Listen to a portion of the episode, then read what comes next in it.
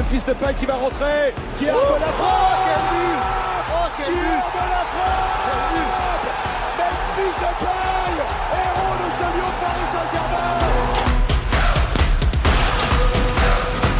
Incroyable. 1-0 Il est incroyable ce Juninho, c'est le meilleur tireur de coup franc de la planète.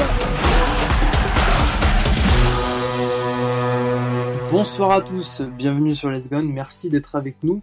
On était peu enthousiastes la, semaine dernière au moment de débriefer euh, la défaite euh, contre le LOSC. Mais le moral est peut-être un peu de retour maintenant euh, après cette victoire forte en émotion en terre monégasque. On va bien évidemment revenir sur cette rencontre ce soir pleine de, rebondissements. En deuxième partie d'émission, nous évoquerons le projet sportif lyonnais. Bah, il y aura vraisemblablement pas mal de, mouvements sur le banc lyonnais bah, cet été, voire même un petit peu avant. Euh, Rudy Garcia et son staff ne devraient pas être reconduits, ce qui peut générer naturellement euh, beaucoup de, réflexions sur euh, l'OL de demain. Et pour prendre un peu de, hauteur sur ces sujets, nous avons un, invité qui se décrit lui-même comme étant à, égale distance entre la philosophie et le football. Il s'agit bien évidemment de, Thibaut, de Thibaut Leplat. Pardon. Bonsoir Thibaut. Bonsoir tout le monde, salut les gars. Merci d'avoir répondu favorablement à, notre invitation. Très heureux de pouvoir échanger foot avec toi. Bah également, ça me fait plaisir. Même si je vous vois pas.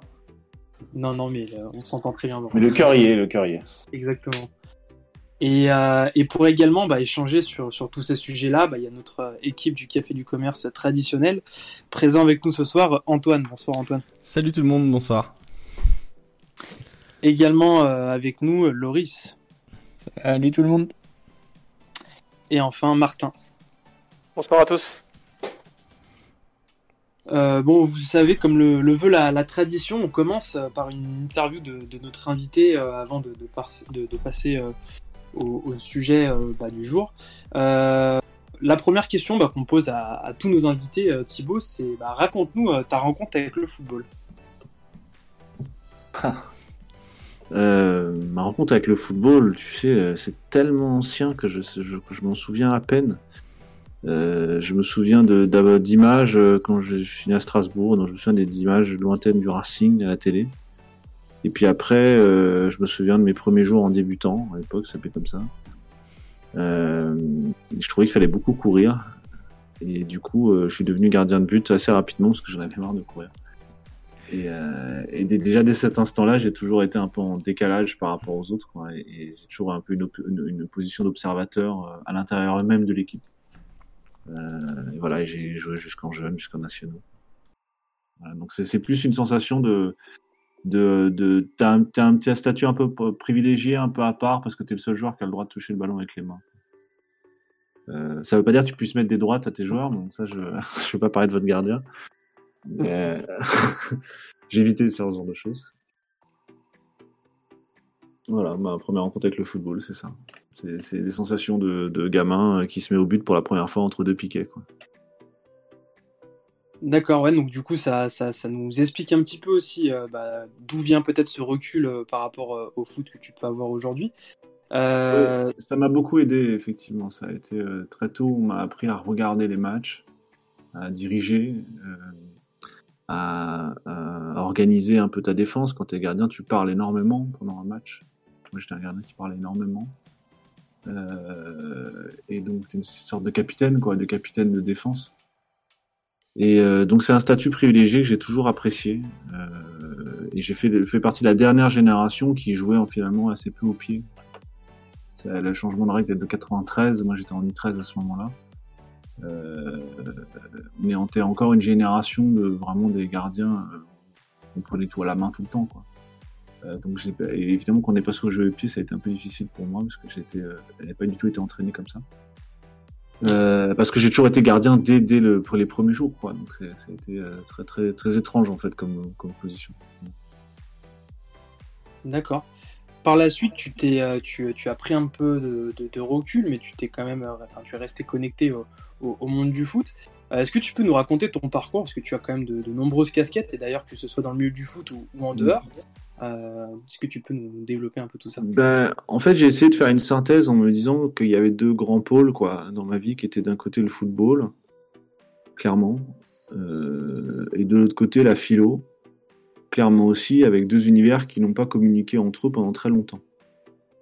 Euh, alors j'ai fait plein d'études, j'ai fait Sciences Po, j'ai fait un master de philo, euh, j'ai fait un master de gestion culturelle en Espagne aussi, j'ai fait ça. J'ai trois masters en fait. Et, euh, et pendant très longtemps, en fait, ces deux univers intellectuels et l'univers euh, du football ne connectaient pas parce que le football, bah, en France, vous connaissez un peu le problème. euh, C'était un peu, c'est un peu honteux, quoi, à un moment. Surtout quand tu commences à faire des grandes études, des bonnes études, des trucs un peu prestigieux. T'as un peu tendance à le cacher. Euh, Jusqu'au jour où en Espagne, euh, j'ai fait la connaissance de Jorge Valdano, vous connaissez peut-être, un champion du monde 86, intellectuel du jeu qui est moi ma référence absolue. Ceux qui me suivent, j'en parle souvent de lui. Et c'est à ce moment-là qu'il y a eu un court-circuit en fait dans ma tête où, euh, ces, ces deux univers ont connecté enfin. Et je me suis dit qu'à ce moment-là, j'avais moi des choses à dire, des choses à apporter. J'ai pu faire conne- connecter les deux parce que Valdano a cette grande intelligence, cette grande capacité d'évoluer, d'être très à l'aise dans ces deux univers. Et je me suis rendu compte qu'une parole philosophique, une parole euh, donc qui avait pour objet de donner du sens, euh, pouvait parfaitement être compatible avec le football. Euh, et donc ça a réconcilié en fait deux pôles chez moi. Et, donc ma vocation de philosophe du football, si je puis dire, elle est assez tardive en fait. Euh, je vais te dire, la, la rencontre, ça c'était pour mon premier bouquin, c'était 2014. quoi. C'est finalement assez, assez récent. J'étais déjà diplômé, etc. Mais j'avais jamais réussi à connecter les deux. Et la rencontre avec lui, et ensuite, ça m'a ouvert des portes avec Manuel Sergio, avec un tas de gens qui m'ont permis de mettre ça en, en- en dialogue. Et maintenant, pour moi, c'est assez naturel en fait, de faire l'un- comme l'autre. Tu, tu l'as dit, tu as été euh, bah, auteur de, de- de nombreux livres, Mm. Euh, notamment bah, bah, celui qui me vient en tête, c'est Guardiola et Éloge du style. Mm. Euh, finalement, on n'a pas tant de livres en France, ou du moins en français, sur des coachs étrangers, ou du moins sur des personnages qui ont marqué l'histoire du foot, notamment de par leurs idées. Euh, Est-ce que pour toi, justement, l'éloge du style, c'était un, moyen d'importer cette culture, ces connaissances en France qu'on n'avait pas forcément suffisamment? Tout à fait, ouais, tout à fait. euh, euh, au point même que c'était le premier livre que je voulais écrire. C'était Guardiola est mon troisième. J'avais écrit un premier livre sur l'histoire des classicos, Real Barça, le deuxième sur Mourinho, le troisième sur Guardiola. Mais le livre que je voulais toujours, que j'ai toujours voulu écrire au début, c'était ça a toujours été Guardiola. Mais rends-toi compte qu'on est en quoi en 2015 à ce moment-là. Mm. euh, les éditeurs me disent non, c'est pas, c'est pas bankable. Guardiola. c'est vrai. C'est pas bankable. Euh, les entraîneurs, il n'y a pas beaucoup de bouquins dessus. Bon, à Mourinho, à la limite, fais-nous un truc sur Mourinho. Parce que bon, à l'époque, il était peut-être un peu plus, euh, quoique, bon, quoique. En tout cas, il était considéré comme plus bankable. Et ce qui explique pour la raison pour laquelle j'ai d'abord travaillé sur Mourinho. Euh, qui s'avère qu'il y avait un mentor philosophe, donc moi ça m'allait bien, hein, j'ai pu aussi reconnecter avec ça. Et en fait, Guardiola, c'est le bouquin que j'ai toujours un peu voulu écrire parce que bah, je, ce que je raconte dans le bouquin, c'est l'histoire d'une conversion, parce que moi je suis Real Madrid, quoi, je suis un supporter du Real. J'ai vécu longtemps à Madrid, ma ville de cœur, c'est vraiment Madrid. Euh, et, euh, et je me suis pris le Barça de Guardiola en pleine gueule, quoi, comme un train. Quoi. Et je raconte ça, comment euh, ça- le bouquin démarre sur le Classico de 5-0 de 2010. Comment tu te prends 5-0 devant une équipe qui est sans doute, euh, moi en tout cas, la meilleure équipe que j'ai jamais vue. Et comment tu vis ça quand toi t'es l'équipe d'en face?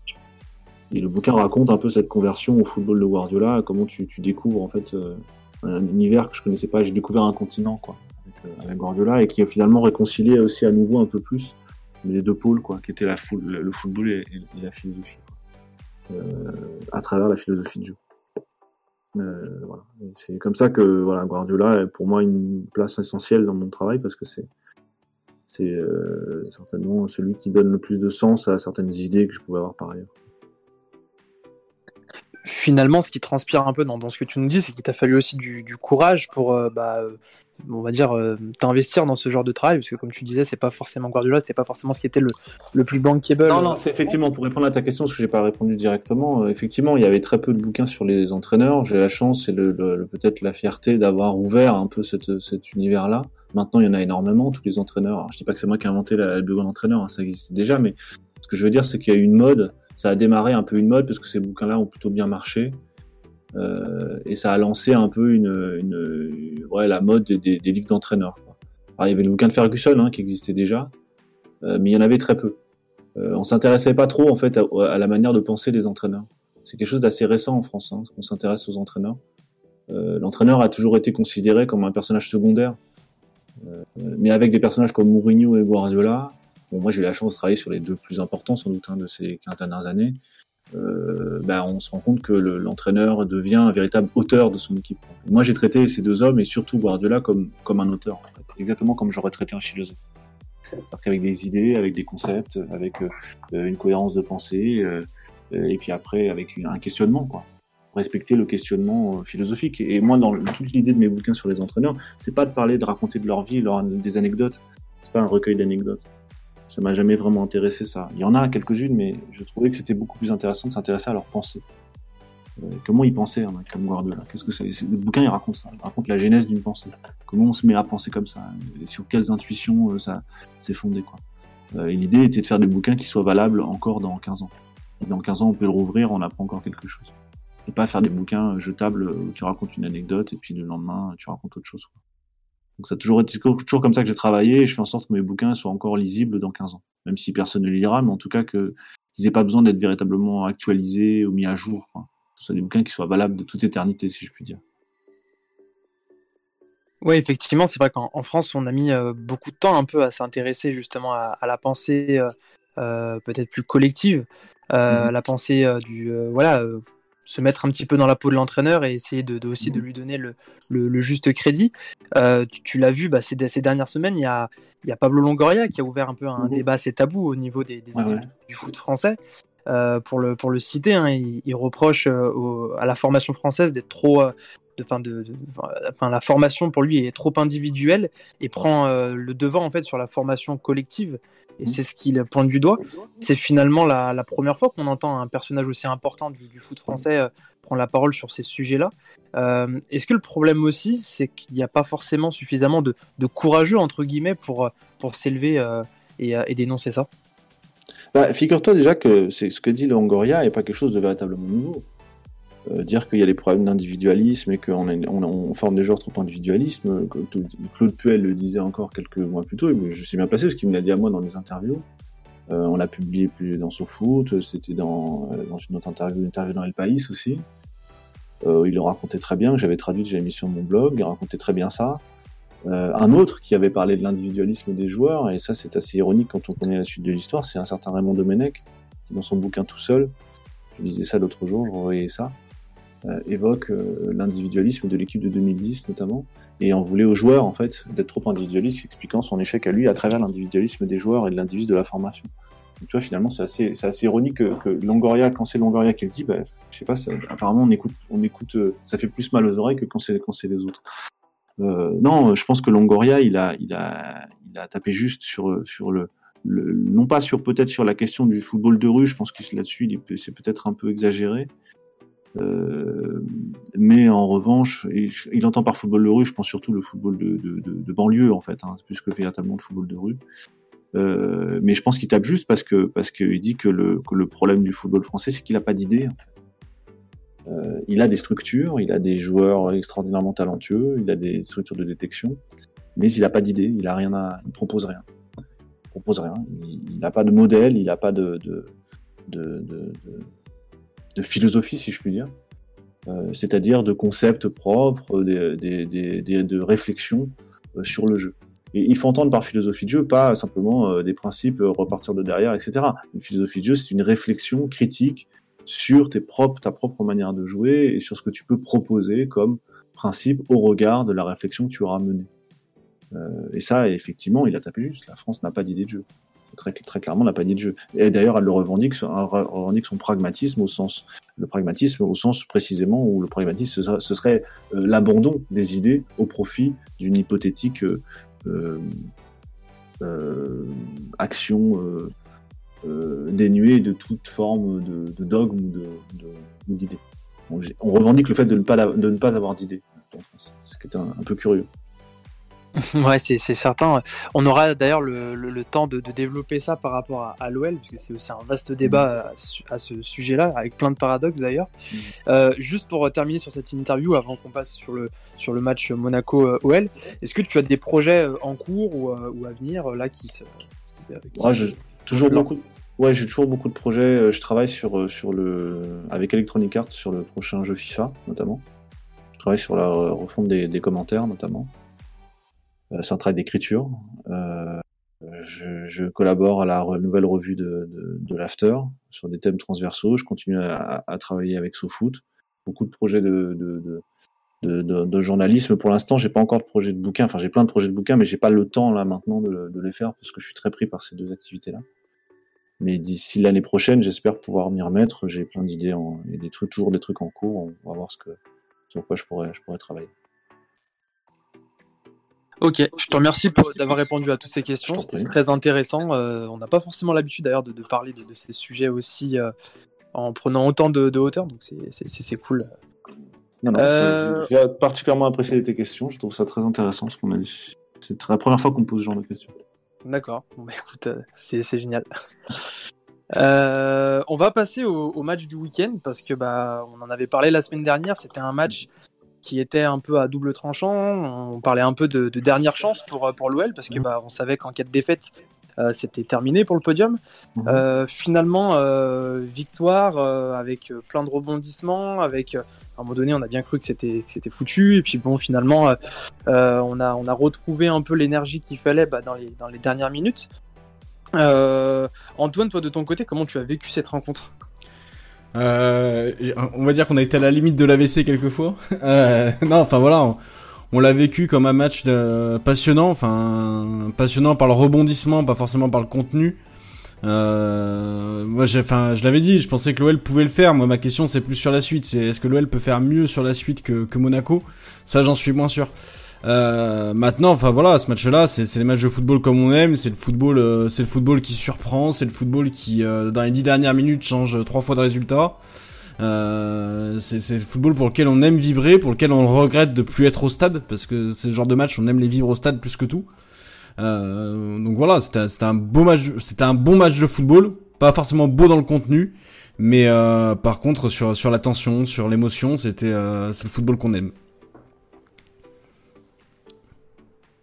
Ouais, toi de ton côté, euh, Loris, euh, qu'est-ce que ça a donné? Bah, c'était, euh, c'était comment dire, un match ouais tendu. C'était un match plutôt aussi frustrant du, du point de vue d'un supporter aussi lyonnais parce que on a encore, on aura le temps de développer, mais on a des, des choses notamment vu du venu du banc qui sur les changements et tout ça qui nous ont pas, enfin, qui moi personnellement m'ont pas trop plu. Après, euh, on est au final, on est dans l'émotion de, pu euh, arracher cette victoire qui nous remet dans la course. Mais ouais, c'était pour moi c'était très curieux. C'était la première fois que je ressentais ça. C'était très partagé, mais au final, euh, bien sûr, on retient l'émotion de la victoire. Ouais, et mais toi, Martin, est-ce que finalement, ça redonne pas un petit peu espoir euh, bah, pour pour ce podium, même si on sait que la que ça sera pas simple parce que bon bah le, scénario et puis les matchs précédents ne nous donnent pas forcément euh, encore beaucoup d'optimisme. Non, il faut, on est, il faut être prudent parce qu'on connaît l'OL. hein. On connaît notre club, on le pratique depuis des années. On sait très bien qu'on risque de se passer les prochains matchs. Par contre, moi, ce que j'ai beaucoup aimé, ce qui me donne espoir, alors c'est pas forcément un point de vue tactique, parce que tactiquement, on a toujours Rudy Garcia et on a toujours les points faibles dont, dont Thibaut a parlé tout à l'heure et qui risquent, qui risquent, alors peut-être pas contre l'Orient parce que c'est des circonstances un peu extraordinaires, mais dans les matchs suivants d'être d'être aligné de nouveau. Euh, mais c'est l'esprit, vraiment le caractère qu'a montré l'équipe et je m'y attendais absolument pas pour être honnête. Je pensais qu'ils allaient baisser les bras après, surtout après l'expulsion de, de Maxence, euh, comme ils l'ont fait très souvent, qu'il y ait eu expulsion ou pas, et, et cette espèce de, de, révolte sonnée par Memphis d'ailleurs, c'est pas du tout un hasard, euh, m'a surpris et ça fait très longtemps que l'OL m'avait pas surpris de cette manière-là. Et c'est le, le, le- l'optimisme et et les sources d'espoir, je les verrais plutôt là que dans des aspects vraiment tactiques pour les trois derniers matchs et dans le calendrier aussi, mais ça, je pense qu'on en parlera à la fin. Ouais, tu nous, tu- bah, en parlant de, d'ailleurs peut-être de tactique, euh, tu nous en parlais euh, en off, euh, Thibaut. Tu avais pas mal de, de choses à dire toi sur euh, des peut-être des, des lacunes que tu as identifiées euh, le- lors Ouais. de ce match? Ouais, c'est, c'est- ce que me donne l'impression l'OL, c'est de, de, de jouer contre, elle, contre eux-mêmes en fait. C'est une équipe qui joue contre elle-même, qui joue contre nature en fait. Pourquoi? Parce que ce que je vous disais tout à l'heure, c'est que l'idée des deux pistons sur les côtés, Dubois et Cornet, et après euh, euh, Toko euh, et Cornet, je crois encore sur le, la deuxième mi-temps, euh, en fait, te condamne à, à avoir deux joueurs qui ne participent pas au jeu intérieur, alors que tes meilleurs joueurs, en réalité, que sont euh, Thiago Mendes, euh, Max Cacré, Paqueta et après Guimarães, euh, Cherki, Awar, sont des joueurs faits pour jouer à l'intérieur du jeu.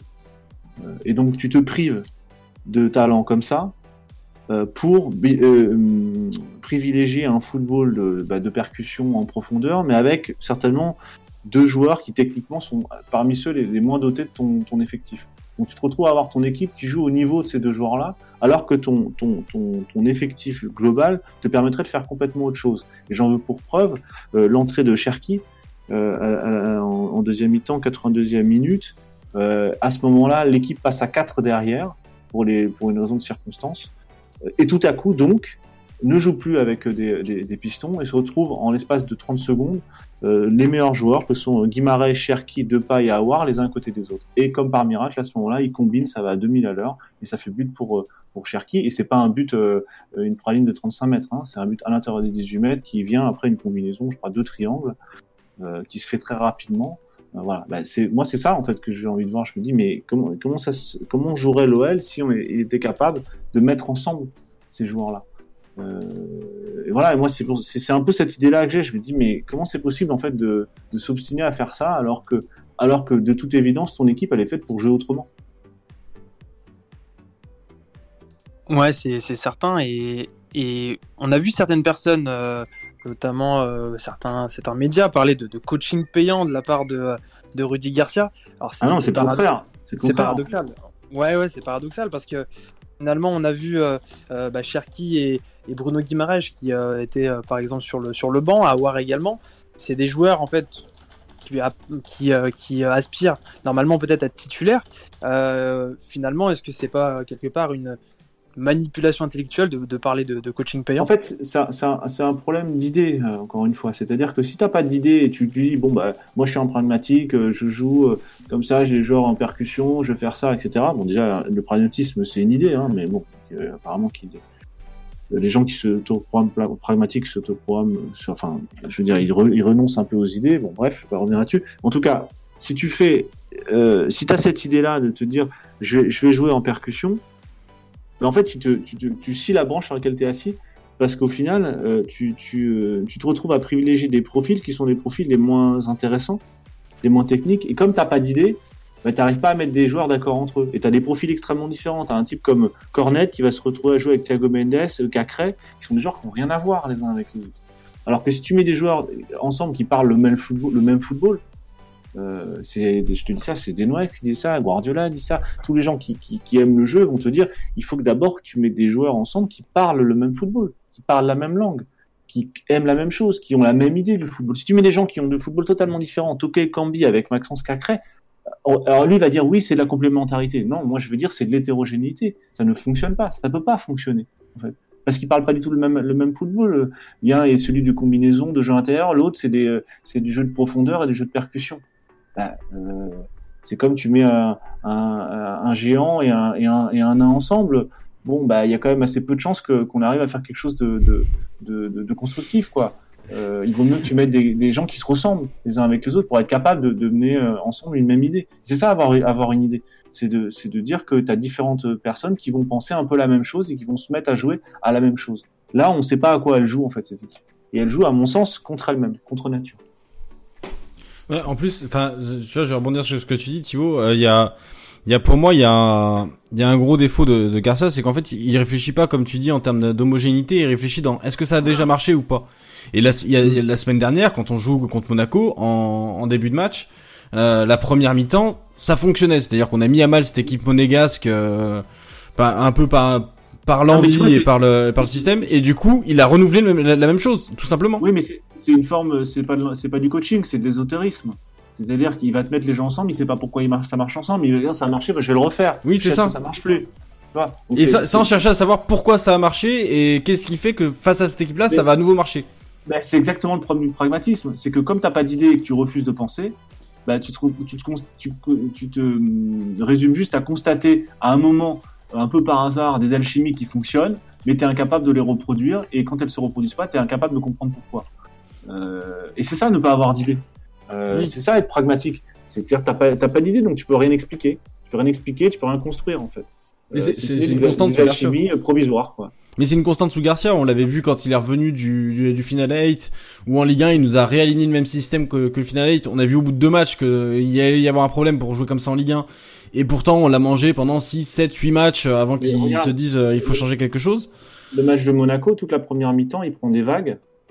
Euh, Mhm. Tout simplement parce qu'avec tes deux joueurs qui sont sur les côtés, qui ne participent jamais au jeu intérieur, tu te retrouves, ah, en réalité, tu penses que tu as un milieu à 5, mais en fait, tu as un milieu à 3, parce que tu plus que Cacré, Paqueta et Thiago Mendes qui sont, qui face, qui sont face à Aguilar, Fabregas, Voland et Ben Yedder.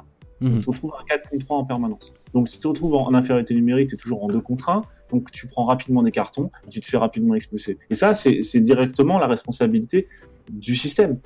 Euh, c'est pas c'est pas que Cacré s'est énervé ou qu'il est jeune ou qu'il a la grosse tête. C'est simplement que quand tu prends des vagues les unes après les autres, sur toute la première mi-temps, ils prennent des vagues.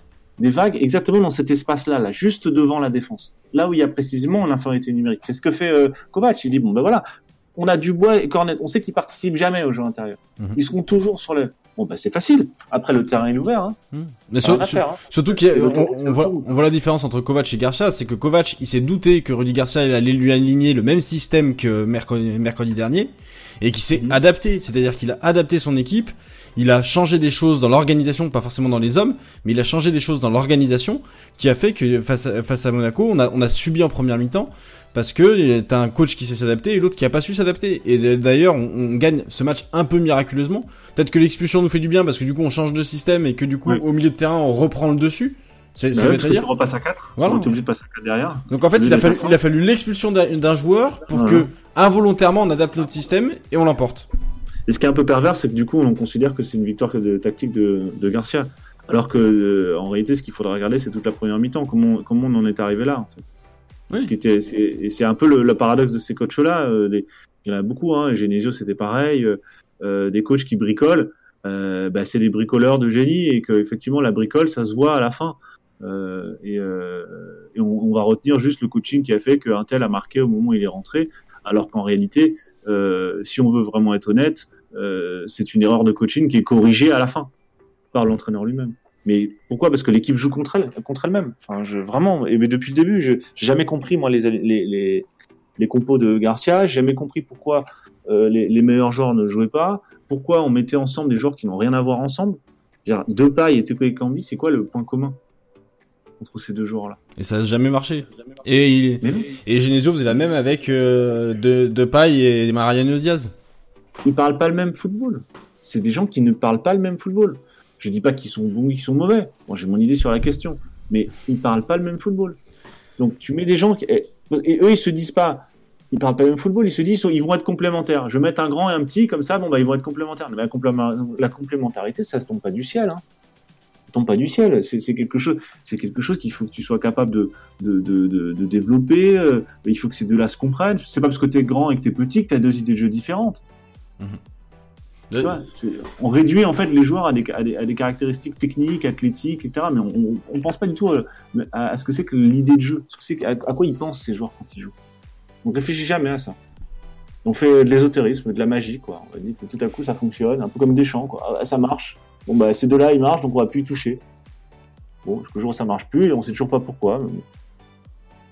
Mm. Ah, c'est- C'est fonction, c'est fonction de l'intelligence de tes joueurs aussi. c'est euh, On en parlait la dernière fois. Enfin, moi, je sais que j'ai un faible pour Paqueta et pour Memphis aussi parce que Mhm. c'est des joueurs qui, qui réfléchissent, qui cogitent. Euh, J'ai l'impression de me répéter d'émission en émission, mais c'est pas le cas de tout le monde. Un Memphis pour, ou un Paqueta pourra s'adapter beaucoup plus facilement, je pense, à ses coéquipiers. Euh, D'autres n'auront pas cette facilité-là. Ou alors, il faudra une quantité de travail absolument phénoménale aux entraînements pour arranger et, et- et- et faire d'un puzzle, de pièces de puzzle, un- un- une image, euh, une image cohérente.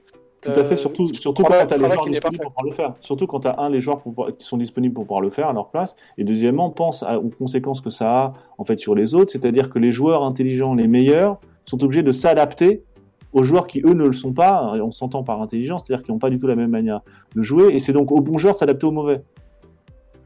Tu vois ce que je veux dire? Et c'est exactement ce que disait Cruyff, que disait en off tout à l'heure, c'est que Cruyff, il disait ton équipe, c'est un jour où Daniel Echter qui va le voir et qui dit il faut que je change mes joueurs au PSG, machin, je vais acheter un super joueur. Il dit non, commence par acheter c'est qui ton pire joueur. Mais commence par ce joueur-là, parce que ton équipe, elle est toujours au niveau de ton plus mauvais joueur. Elle n'est pas au niveau de ton meilleur joueur. parce que ton meilleur joueur, il résout les problèmes. Par contre, ton, ton, ton, ton, ton pire joueur ou ton mauvais joueur, toute l'équipe est contrainte par ses propres contraintes techniques. Tu es obligé de t'adapter à ces contraintes techniques-là. Donc si ton mauvais joueur est à un niveau supérieur, ton équipe va augmenter en termes de niveau global. Euh, et donc toi, ton équipe, en fait, elle n'est pas au niveau de Maxence Cacré ou de Mawar, elle est au niveau de Maxwell Cornet et Toko Ekambi. Oui, puis en, parlant du coup bah, de, euh, de, de, de, manque d'idées euh, collectives, on va basculer sur le, sur le prochain thème qui est bah, le projet sportif lyonnais. Parce que bah, ça fait quand même beaucoup de questions en ce moment, sachant que bah, on voit que Rudy Garcia ne sera probablement pas prolongé, donc on se dit que euh, va peut-être y avoir des, des, il peut y avoir des choses positives qui peuvent arriver, même si bon bah on n'a pas encore la certitude parce que ça fait quand même maintenant euh, bien 10-15 ans qu'on attend des changements et ça, ne vient pas forcément. Euh, néanmoins, il y a une forme de, paradoxe parce que c'est vrai que sur la partie pro, bah, ça traîne un petit peu, on le voit au niveau des entraîneurs qui circulent. Euh, bon, c'est que des Français, mais après, ça n'est pas forcément significatif.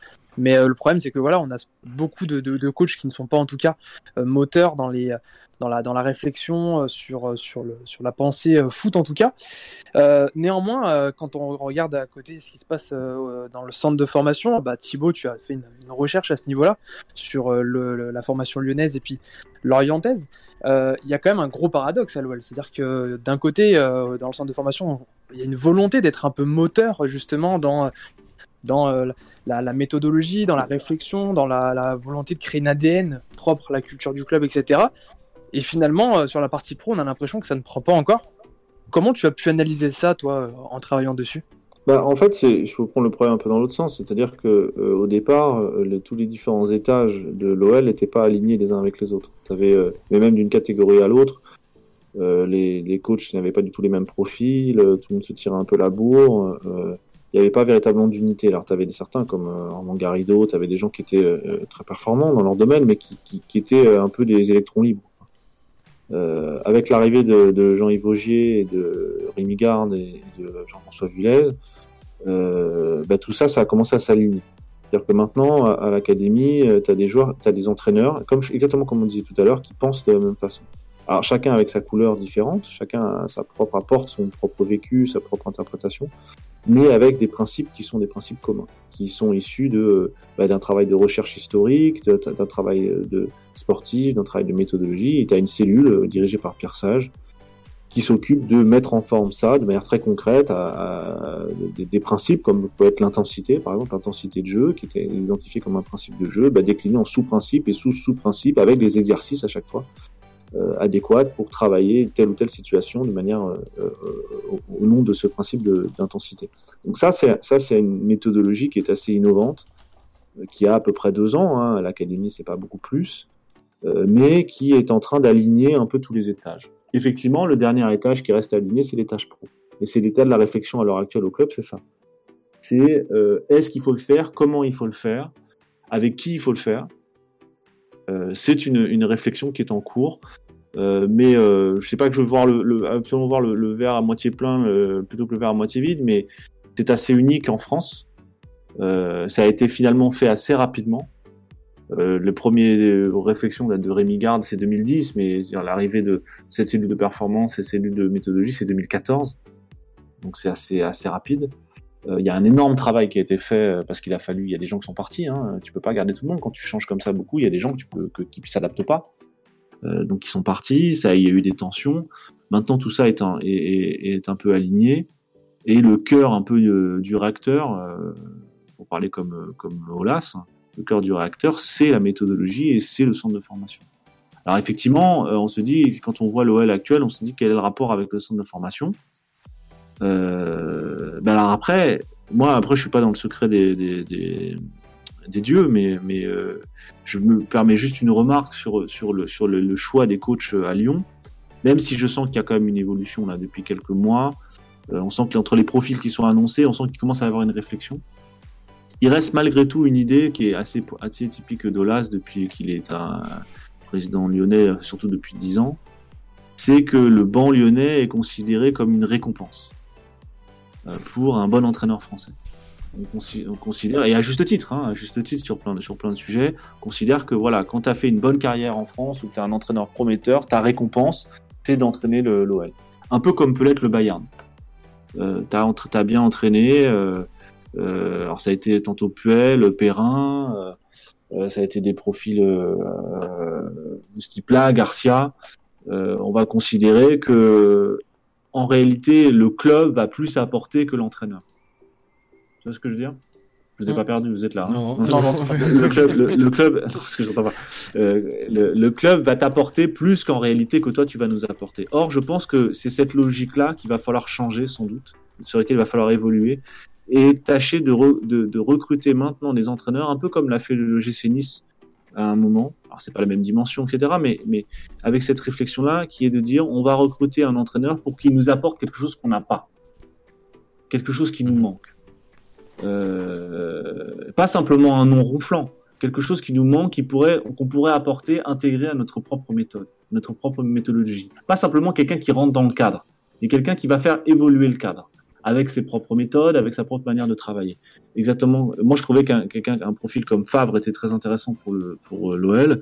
Euh, Lucien Favre, euh, précisément parce qu'il avait à la fois le côté formation et en même temps cette capacité à, à, à amener des, du jeu plus intense, à amener un peu ailleurs.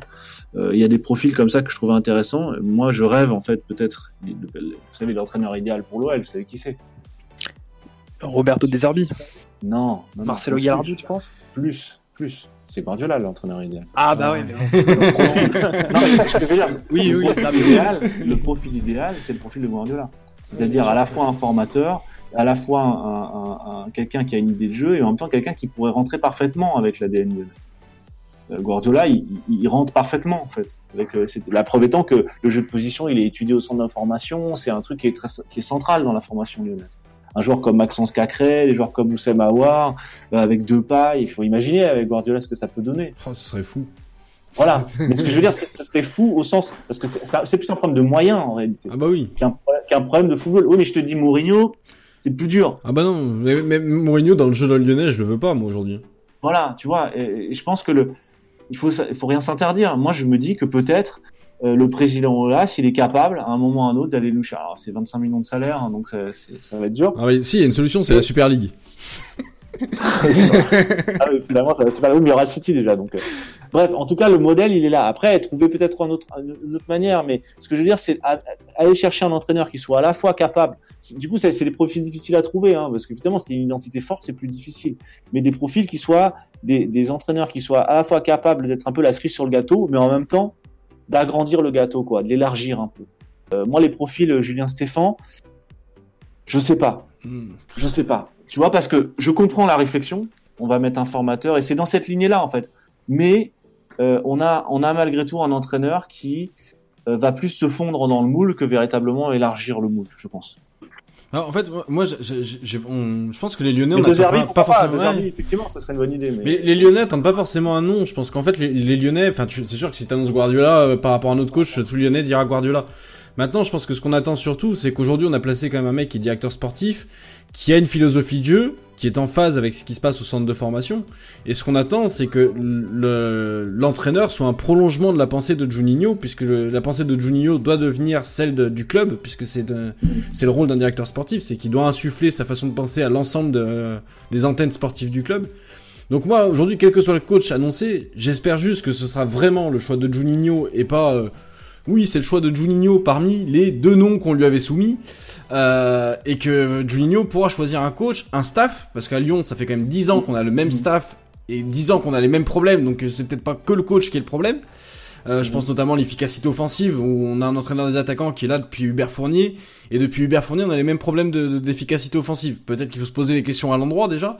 Euh, mais enfin voilà, je pense qu'il faut qu'il y ait un coach qui arrive avec son staff, et un staff qui soit construit en accord avec le directeur sportif pour développer une idée de jeu, pour développer euh, au sein, du, euh, au sein de l'équipe professionnelle une philosophie qui soit qui suive de l'académie à, à, à l'équipe pro. Et c'est d'ailleurs comme ça qu'on a commencé à faire réussir l'académie à l'OL c'est qu'ils jouaient dans le même dispositif avec les mêmes idées de jeu et que quand ils arrivaient en pro ils étaient adaptés. Aujourd'hui on l'a perdu. Il y a eu une rupture avec le centre de formation peut-être dû aussi au déménagement euh, au, au Groupama Stadium qui fait que le- les jeunes sont d'un côté, l'équipe pro est de l'autre et que euh, ils, se- ils se rencontrent plus trop et que les échanges sont plus compliqués. Mais aujourd'hui, il faut surtout réussir à unifier tout ça. Et moi, qu'est-ce que soit le nom qu'on met, si ce coach, le coach qu'on qu'on arrive, qui, qui s'appelle Pierre, Paul, Jacques, qui soit français, espagnol, italien, argentin, je m'en fiche. Ce que je veux, c'est qu'ils s'inscrivent dans cette lignée-là. Et c'est comme ça que l'OL réussira. Il n'y a pas d'autre façon de réussir, de toute façon. Mm. Mais après, c'est difficile d'identifier des idées de jeu, de les formaliser, de les entendre, euh, que, ce, que ce soit pas juste de, de la cosmétique. Mhm. Euh, c'est compliqué pour un, pour un, parce que tu sais, quand tu es un directeur sportif ou tu es président, quand tu, vas- quand tu vois des, des, des, des entraîneurs en entretien, ils sont tous offensifs. hein. Oui. Ils sont tous pour le beau jeu, ils sont tous pour, euh, pour l'attaque, tu vois. C'est ça la difficulté. Mais la réalité, c'est ce qu'ils ont fait sur le terrain. C'est pas ce qu'ils ont, ce qu'ils disent en voilà, entretien. mais pour ça, pour ça, il faut avoir une analyse assez fine, bien connaître leur travail, euh, et ça, c'est difficile à faire. Ça prend beaucoup de temps. Quand tu as la tête dans le guidon et que tu es dans la machine à laver, comme ça peut être euh, l'équipe pro de, de, de l'OL, bah, c'est compliqué d'avoir le recul pour pouvoir faire ça. Mhm. Euh, donc, je sais pas comment il faut travailler. Euh, moi, il me semble que c'est quand même très tard pour trouver. Alors, j'espère que le coach est déjà trouvé, hein, parce que c'est très très tard. hein, le mois de mai pour trouver un coach, c'est février, un coach. hein, quand tu quand tu le tu le signes pour qu'il puisse préparer la saison. euh, donc c'est pour ça que je pense que Stéphane, euh, à mon avis, c'est c'est lui qui a été choisi. Euh, plus que De Zerbi et autres, à mon avis, c'est c'est Julien Stéphane. Euh, je le demande à voir. Je suis pas convaincu que ce soit une bonne une bonne solution. Il faut pas négliger aussi le poids de la de la DTN dans la décision. N'oubliez pas que Ola c'est vice-président de la Fédé hein, maintenant. Mm. Président, je crois, c'est ça? Euh, Vice-président. Euh. Vice-président. euh, et qu'il faut donner des gages aussi. Et que si le, le premier club français autoproclamé euh, où le vice-président embauche un entraîneur étranger pour son, pour son statut politique au sein de la Fédé, surtout qu'il n'est pas forcément sur la même longueur d'onde que le Gret, ça la fout un peu mal. Donc embaucher le fils du sélectionneur, en plus, ça, politiquement, c'est plutôt pas mal. Je dis pas que ce soit le, la, la motiva- le motivation principale, mais je dis que ça, ça joue dans l'idée d'un compromis possible. Alors après, je pense que c'est un mauvais compromis. Je pense que c'est pas une bonne idée. Après, moi, moi, moi Stéphane, euh, tu parles justement de son papa. Euh, je suis pas sûr que ça le fasse à l'OL. Hein. Quand on connaît le contentieux euh, Guy Stéphane, Jean-Michel Aulas, je vois mal Jean-Michel Aulas aller chercher le fils de Guy Stéphane. Parce que ça, c'est quand même, c'est quand même une histoire qui s'est très mal terminée, euh, avec des, des, des, des gens qui sont partis en très mauvais termes. Et Jean-Michel Aulas avait quand même dit que Guy Stéphane était le pire entraîneur qu'il avait eu à l'OL. Donc aller chercher son fils, euh, ça me semble un peu tendu. Peut-être, sur ce plan-là, je m'avance un peu. En revanche, sur, sur, la, sur la question de, de- d'un entraîneur Made in France, mais en même temps qui est un peu hypé euh, par euh, un discours médiatique qui a tendance à le, à le considérer comme le, le Guardiola français. Ou, bon, le type, il a une saison hein, à Rennes. C'est certainement quelqu'un de très compétent, ancien directeur du centre de formation de Rennes, mais c'est loin d'être le meilleur. Et, et, et, et de ce qu'on a vu à Rennes, c'est intéressant, mais ça m'a pas semblé euh, révolutionnaire. Et surtout par rapport à ce qui, qui, ce qui, ce qui, ce qu'il attend à l'OL, les forces, l'inertie de l'OL fait que euh, un entraîneur comme ça peut être rapidement broyé par les échéances. Mm. Euh, Je le vois pas euh, tenir euh, vent debout avec son euh, 3-4-3 euh, ultra offensif alors qu'il a pris euh, 2-4-0, euh, de- 2 ou 3-4-0 en début de saison. Je le vois pas insister, tu vois. Ouais. Euh, contre le président, contre le directeur sportif, contre la presse, tu vois. Je, je vois pas, je vois pas du tout un profil comme ça. D'accord. Donc voilà, c'est pour ça que je pense que c'est pas forcément la meilleure idée. Il aurait fallu quelqu'un, à mon avis, de plus mûr. Je, pense, je trouvais que Lucien, euh, que Lucien Fabre était parfait. Je comprends pas qu'il ait pas été, euh, qu'il ait pas été euh, approché plus sérieusement. Pour moi, c'était lui le profil. Bon. Ouais, euh, après, euh, Loris, euh, Martin, euh, vous de votre côté, euh, il y a eu pas mal de, de noms qui ont, qui ont circulé, euh, notamment euh, bah, Christophe Galtier, qui est quand même revenu plusieurs fois avec attention. Euh, quel est votre avis sur cet entraîneur? Est-ce que vous pensez que c'est cohérent aussi avec le projet par, et, et par rapport à ce qu'on vient de dire? Ah, il y a le passé Stéphanois quand même qui est dur. Hein. Ça va être dur avant. Hein, ça. Ouais, Il ouais, a mais passé c'est- Lyonnais aussi. Bon, on a bien fait venir Rudy Garcia qui venait de passer 3 ans à cracher sur l'OL, mais bon, enfin. Ouais, ben, Oui, non, mais c'est bon, pour ça qu'il est passé, c'est plus, c'est plus la. Puis il y a une belle offre de gym aussi. Hein. Il y a une belle offre de l'OGC Nice pour Galtier. Oui, oui, non, mais c'est pour ça que, que Galtier, c'est pas, c'est plus pertinent, je pense, d'en parler maintenant euh, comme, comme piste principale. Mais Galtier, c'est intéressant parce que c'est, pour moi en tout cas, c'est un homme de, c'est un homme de club. Donc ça veut dire qu'il qu'il qu'il sait, euh, qui sait imposer euh, avec tact ses, ses convictions sans, sans, sans euh, comment dire, sans non plus rentrer euh, en conflit avec sa, sa direction. Et c'est quelqu'un aussi qui, qui sent, euh, voit, on voit son, son LOSC, hein, euh, sans, sans révolutionner euh, foncièrement le, le, le- foot et les idées qu'on voit dans.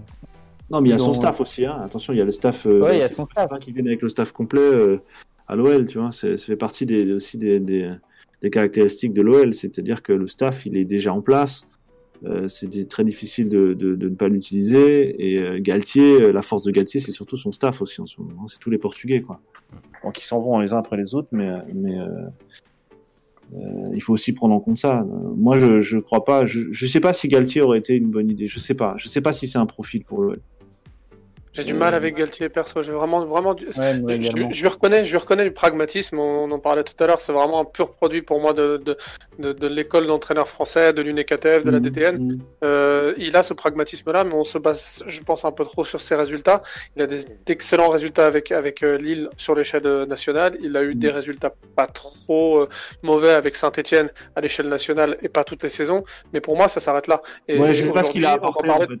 Je sais pas ce qu'il peut apporter. Je, voilà, je, je connais pas non plus son style de. Je suis incapable de décrire quelle, est, son idée du jeu, quelle est son idée, euh, ce que son équipe est censée produire. Mais au-delà de ça, euh, moi, ce qui me pose problème, c'est qu'aujourd'hui, l'OL, à l'échelle nationale, euh, s'est stabilisé euh, au top. Et, j'en- j'entends pas forcément le podium, ça devrait être le podium, mais on est devenu un club du, du top 5 régulièrement. Et la question ne se pose même plus, en partie par la, la médiocrité de ce qu'il y a en dessous. Mais, mais on doit viser plus haut, on doit franchir Bien un sûr. cap, et ce cap doit être franchi à l'échelle Ah, continentale.